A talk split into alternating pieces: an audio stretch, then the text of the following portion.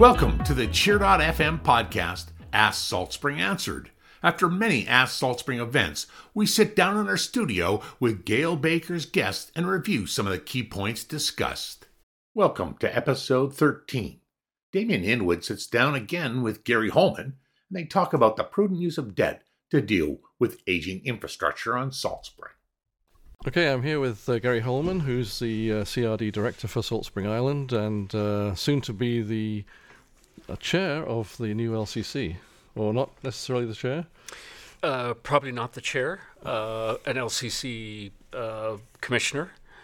the chair probably will be one of the other commissioners. I I might be vice chair. I think there'd be some advantage to me being vice chair.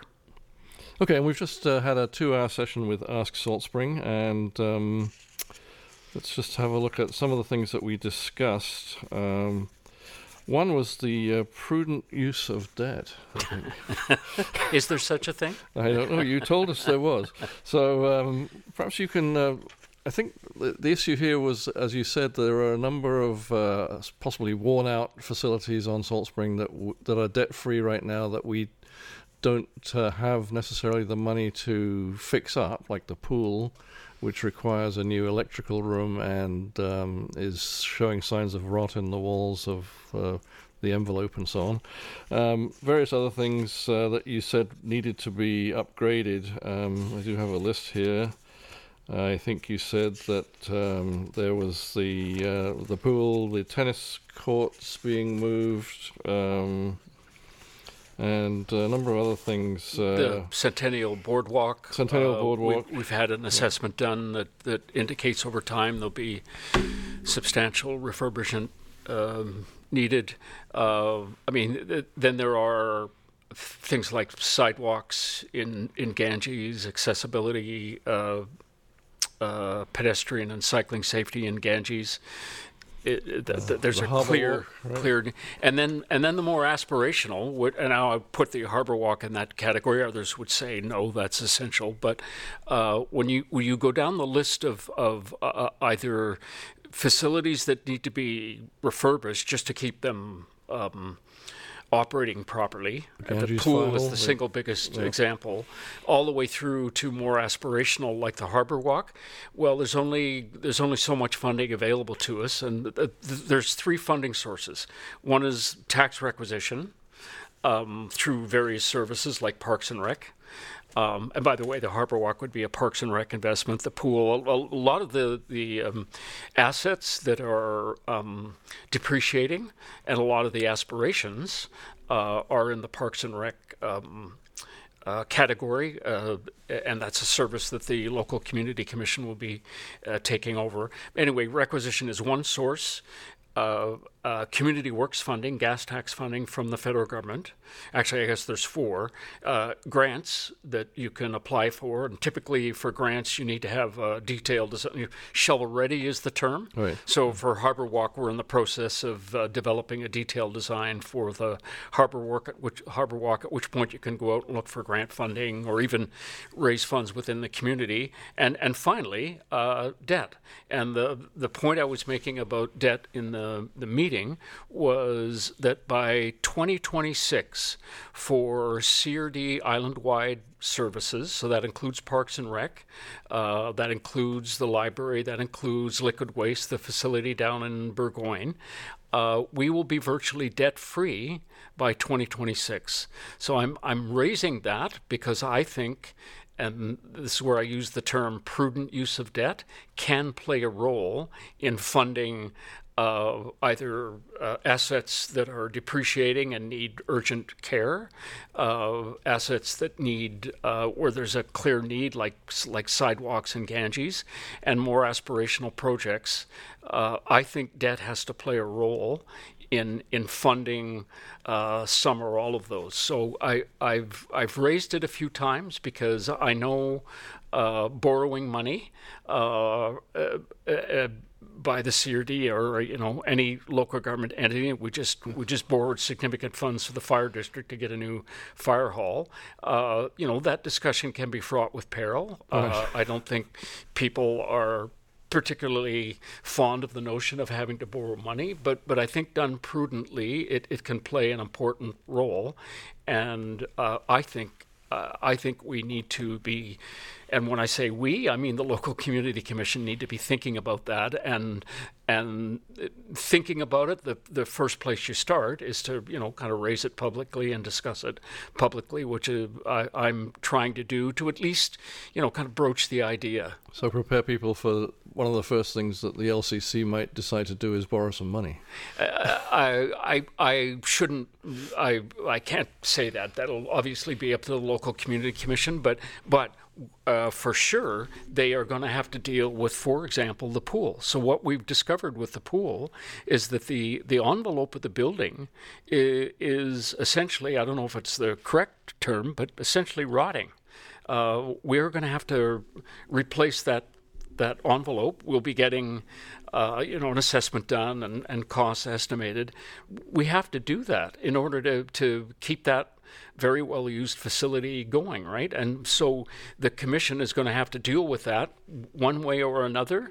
And in, in the course of discussing uh, how to deal with it, uh, the issue of borrowing money may come up. The, the point I'm making is that as a community, uh, at least in terms of CRD services, uh, we're in a pretty good position in terms of debt. And like I say, we'll be virtually debt free within three years. Now, this could be millions of dollars, but uh, you said over the course of the borrowing term, it's not it doesn't amount to a huge increase in taxes for people. Well, uh, you know, to be determined, and of course, if, if you were if you're going to proceed with a, a, you know, voters have to approve, and voters would have to understand what the, the costs were, and, and behind, in order to get those costs, you have to do detailed designs and a lot of uh, due diligence. But yeah, you you spread that borrowing over time and on a per household basis. Well, all I'm saying is done done prudently uh, that that the and, and given the fact that we're retiring the debt which which basically frees up uh, tax requisition uh, that uh, if if we approach it uh, in a in a in a prudent manner the the tax impact can be relatively modest. I know that's all qualitative, and if and when we ever got to a borrowing, uh, you know, bylaw, people are going to know exactly what it's for and exactly what the numbers are. Now, does the CRD have any recourse in regards to this uh, envelope uh, obviously leaking and rotting inside uh, in terms of the, when the building was first constructed? Presumably there was some kind of uh, performance guarantee or uh, whatever on it. Uh, is that something you're investigating? That's a good question. I've asked that question of staff, and apparently that's been explored. and it, it is, according to staff, not not possible. That that's all I know at this point. Yeah. Okay. Now, talking about borrowing, you brought up the fact that the um, the CRD regionally is borrowing to widen the Galloping Goose Trail at a cost of 14 million, and that um, voters on Salt Spring will have to bear part of that cost. Yes. Uh, so it, it's it's not a uh, initiative at this point. Uh, it's been raised by the board chair. Uh, the Galloping Goose, the CRD is looking at widening it, making improvements, lighting. It's so well used, it's actually getting unsafe for cyclists and pedestrians. Uh, so it needs to be widened, and and that uh, that the, there are it's about a six kilometer portion of the Galloping Goose. Uh, we have been doing our best to to get grant funding. We'll continue to do that, but uh, you're you're kind of waiting for Godot there. We've not been successful so far. So the board chair has broached now a couple of times, as I guess I am doing here locally, talking about you know we we may have to go to taxpayers if we can't get grant funding. And yes, Salt Spring w- would be included in that. The the boring would have to be approved by voters. There probably would be an alternative approval uh, process, but my understanding is uh, that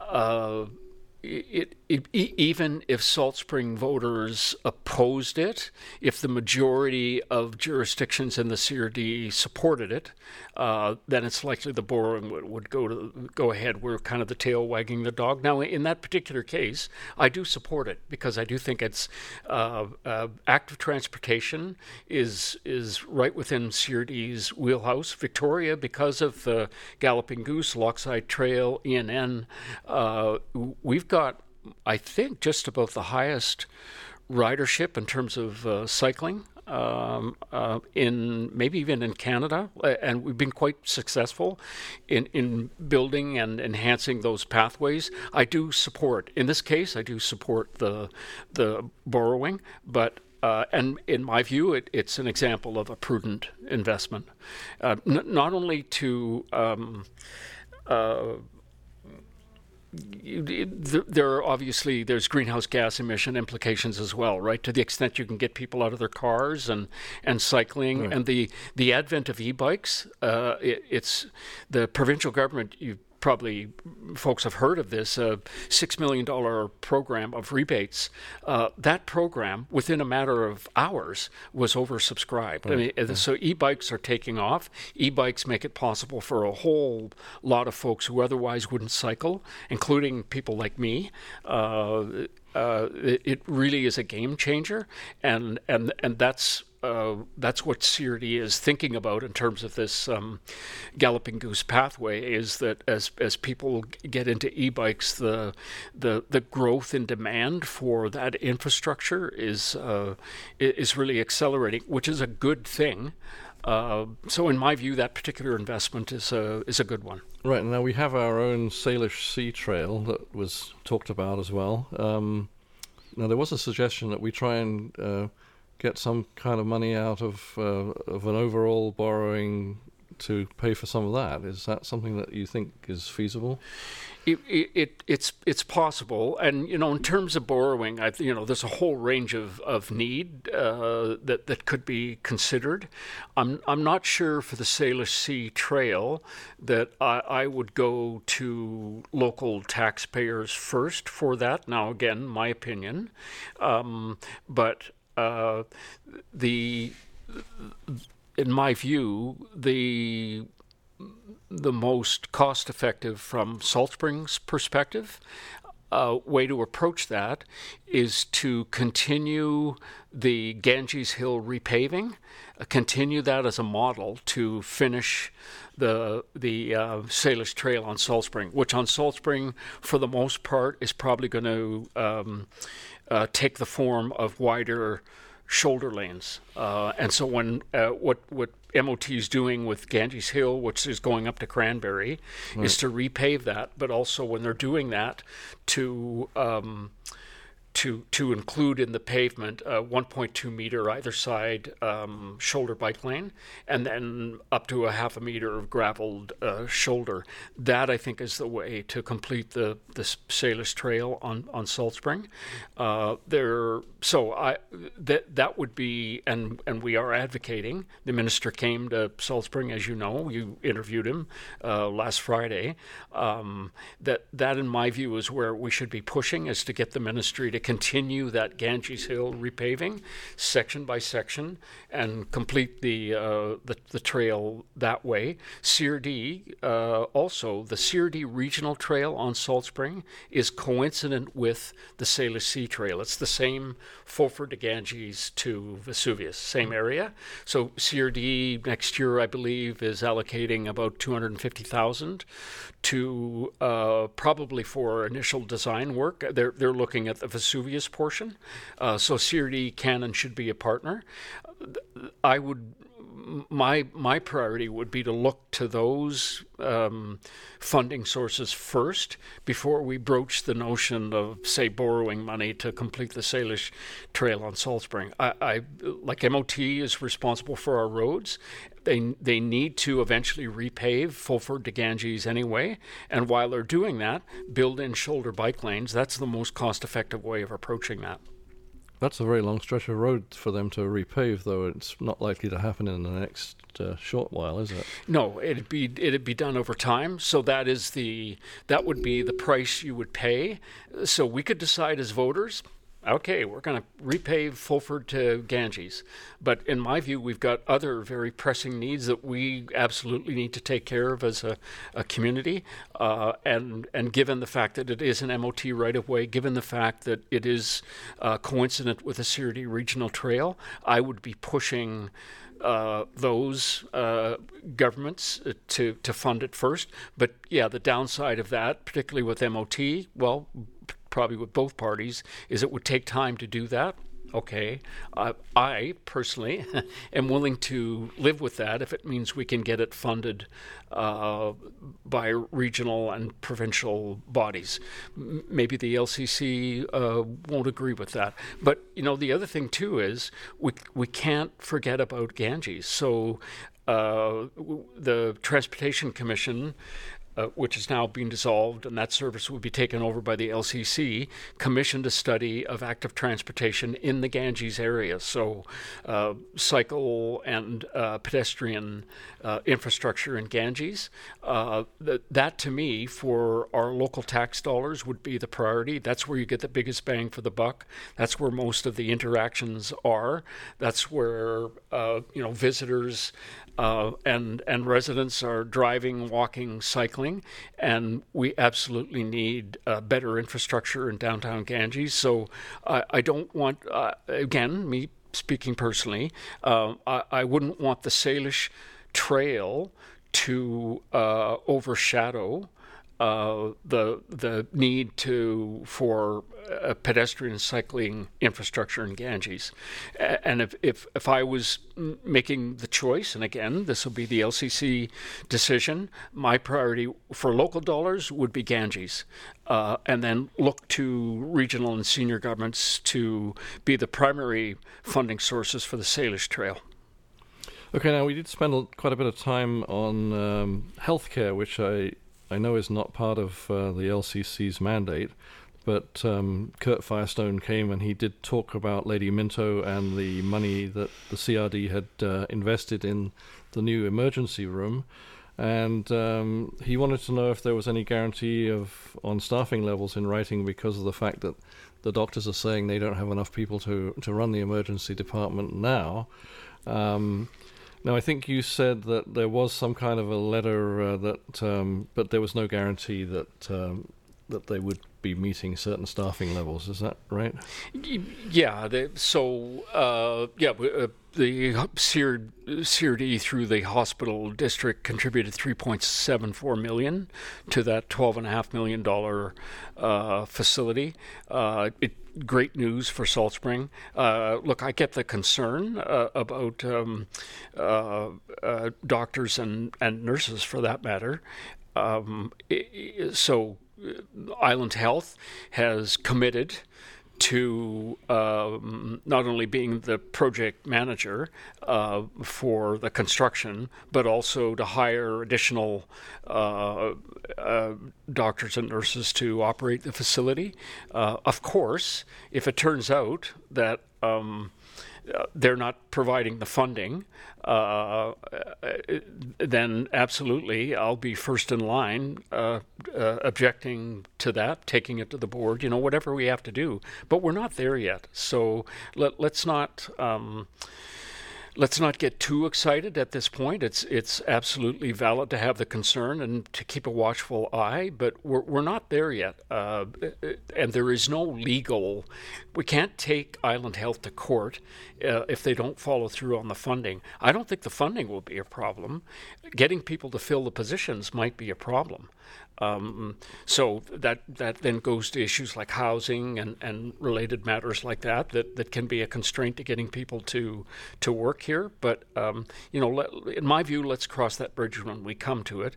And no, there's um, you you can't sue Island Health uh, if they're not providing the funding. But like I say, I don't think the funding will be the issue.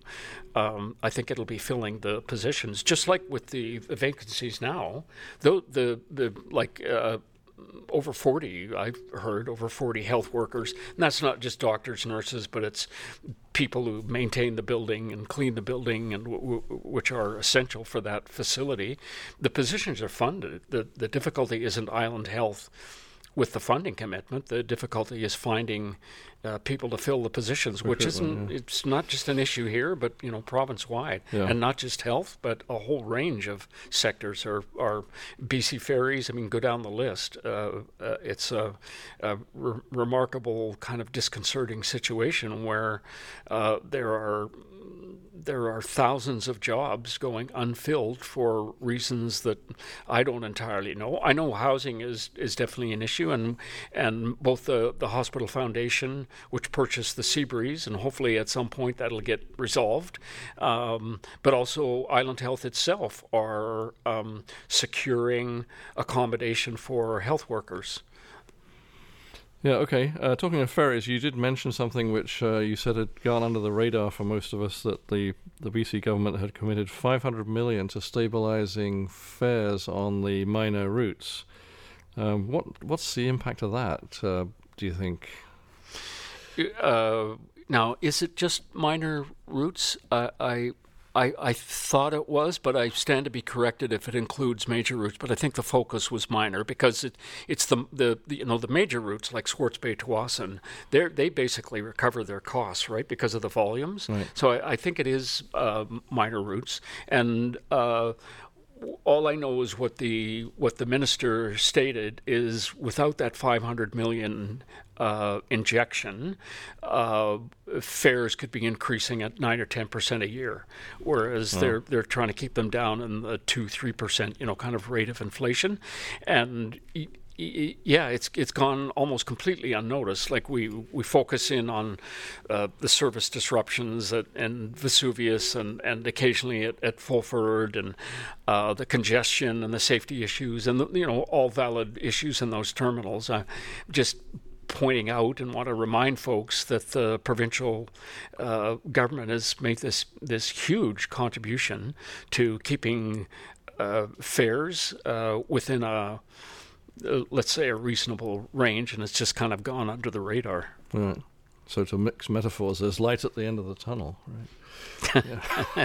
yes, just be careful; it's not a train. Exactly. Okay, thanks, Gary. Uh, thanks for joining me today. And uh, this is, as usual, is an Ask Salt Spring uh, podcast. And my name is Damien Inwood. I'm cheer. De- I'm on Cheer.fm, the voice of the Southern Gulf Islands.